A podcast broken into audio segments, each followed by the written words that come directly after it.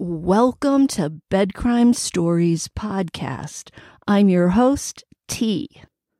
So now we have it from the Carroll County prosecutor's own mouths. Delphi suspect Richard Allen, who was charged with 14 year old Libby German and 13 year old Abby Williams' deaths, may not have acted alone. Richard Allen was present at today's hearing, the 50 year old pharmacy technician turned up at the courthouse for the first time since his arrest on October 26 with a large coat slung over his shoulders, with his hands cuffed. That was probably the only option. I'm a 100% certain Allen was also sporting a bulletproof vest for his own safety. He is, after all, the most loathed man in Delphi, Indiana, and possibly in the entire state. He didn't look so tough as he was escorted into the courtroom today, by the way. His stature was dwarfed by the two guards flanking him. During the hearing today, prosecutor Nick McLeland pushed Indiana Judge Fran Gull to keep the probable cause affidavit sealed. According to local news outlet WRTV, McLeland said, and I quote, We have good reason to believe that Allen was not alone. There could be other actors. End quote. The prosecutor even went beyond that and filed a motion for a gag order to keep anyone involved in the case from divulging any details. And in a move that many big news outlets probably sank upon hearing, Special Judge Fran Gull said she'd decide whether to release it at a future date and promised to do so in due haste. The media outlets were fighting hard to get that document along with the charging docs, released in line with our constitutional rights as American citizens. The chilling mic drop moment was when McLeland disclosed for the first time something many have predicted since Allen's arrest when the prosecutor initially asked Judge Benjamin Diener to seal the probable cause affidavit that Allen may not have acted alone. If Libby and Abby's families didn't already have enough horror in their minds over this crime, now they will be pondering this awful possibility and who that person or those persons might be. McLeland argued the document should remain sealed so as not to compromise the investigation. He also stated that releasing the affidavit, which outlines their theory of the crime, could lead to the harassment of witnesses who are named in the document. Can you have two mic drop moments in one setting? The problem with all of this is that it's going to lead to further speculation, and I doubt the big news outlets, big time attorneys, will let up on Judge Gull. This lady is caught between a rock and a hard place, as they say. Allen's deft attorneys asked the court to set a bail hearing, and Gull granted it. The two attorneys argued that the sealed affidavit shows how, and I quote, thin the case is against their client.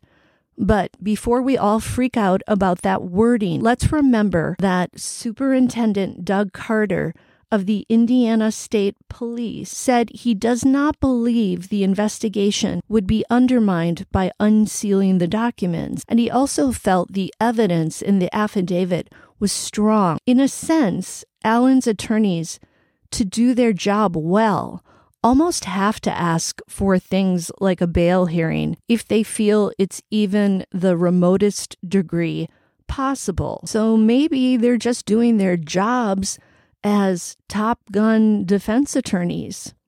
Note that the bail hearing is set for February 17th of 2023.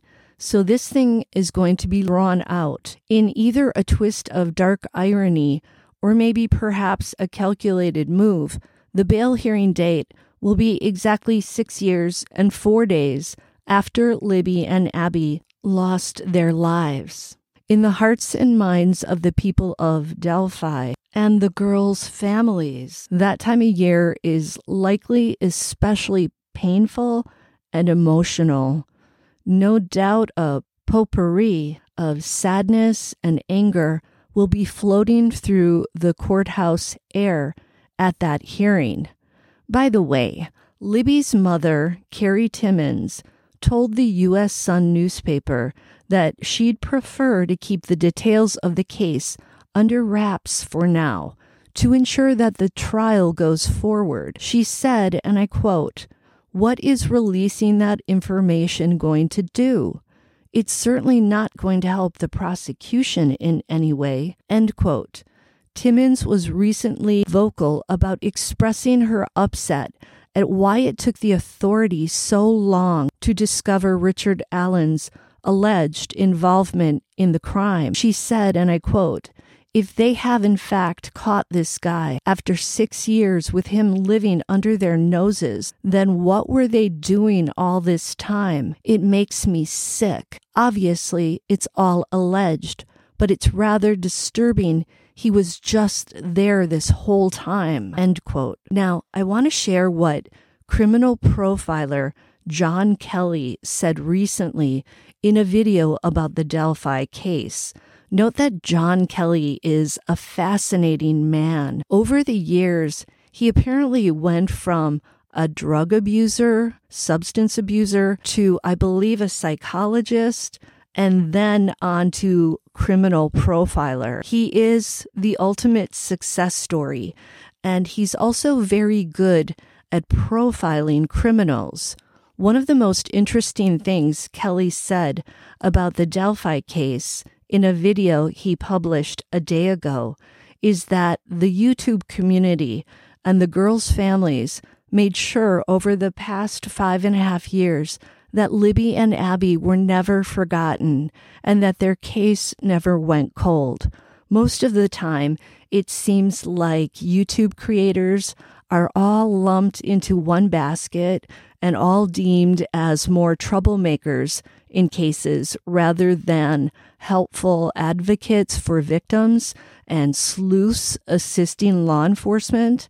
It was refreshing to hear John Kelly acknowledge the role that many true crime creators played over the past five years in this case, specifically the creators who were always respectful of the families and dedicated to trying to find out who harmed Libby and Abby. The other really fascinating thing Kelly said was that by all these creators making videos about this mysterious bridge guy, pretty much every day over the past five and a half years, they were likely keeping suspect Richard Allen in check, reining him in. Here's how Kelly explained it. So let's say that Allen is found guilty of playing a part in Libby and Abby's nabbing and deaths. When he first saw the video footage that courageous Libby took of him walking on the bridge and ordering her and Abby down the hill, Allen probably, excuse the expression, pooped his pants. If YouTube dings me for that expression, man, I'm going to be mad. John Kelly believes that Allen was likely living in daily fear of being caught because of Libby's video and because of all the other videos constantly appearing on YouTube where creators were trying to figure out who Bridge Guy was. Kelly describes these videos as having the effect of cooling Allen off, of neutralizing him to the point of him perhaps not committing any other crimes out of fear of getting caught. And let's hope to God that that is the case. that if Allen is found to be Bridge Guy, that he did not harm anyone else over the past five and a half years because he was so terrified of getting caught. Kelly talked about Bridge Guy being someone who gets off on scaring people. For someone like that to find himself being the one who was terrified, the one freaking out about being found out because of Libby's video, is like just desserts. And hearing this, I feel that if Richard Allen really is found to be Bridge Guy, I hope that he was scared out of his mind each and every day. I'm not sure that he was for the entire five and a half years, but I think it's safe to say that he was during those initial days and weeks and months after the crime. Kelly said a lot of credit goes out to Libby German, and I feel the same way. She is the shero of this horrible story because she was already fighting for justice before she even stepped off that old railway bridge. John Kelly describes Richard Allen, if he is found guilty, as a sadist, and he asked, Can you imagine how he felt every time he went on YouTube and TV and saw himself? He must have been chilled to the bone. Kelly describes this as putting the fear into the sadist. So, in the end, Allen ended up feeling the most fear. Per Kelly, these guys like Allen and gals get a high out of harming other people, scaring other people, and doing other people in. And Kelly is certain that Richard Allen was going on YouTube to try and get an idea of how close law enforcement was getting to him. Kelly says these criminals all do this. They all watch every piece of media about themselves to see what info is out there. It makes me wonder if Kegan Kline's father, Tony Kline, has watched videos about the case when he and his son are discussed in those videos. Throughout his career as a criminal profiler, Kelly has asked criminals of this ilk that he's interviewed what they typically feel after committing such a crime. Some said, We're scared. We have a body, and we have to get rid of it.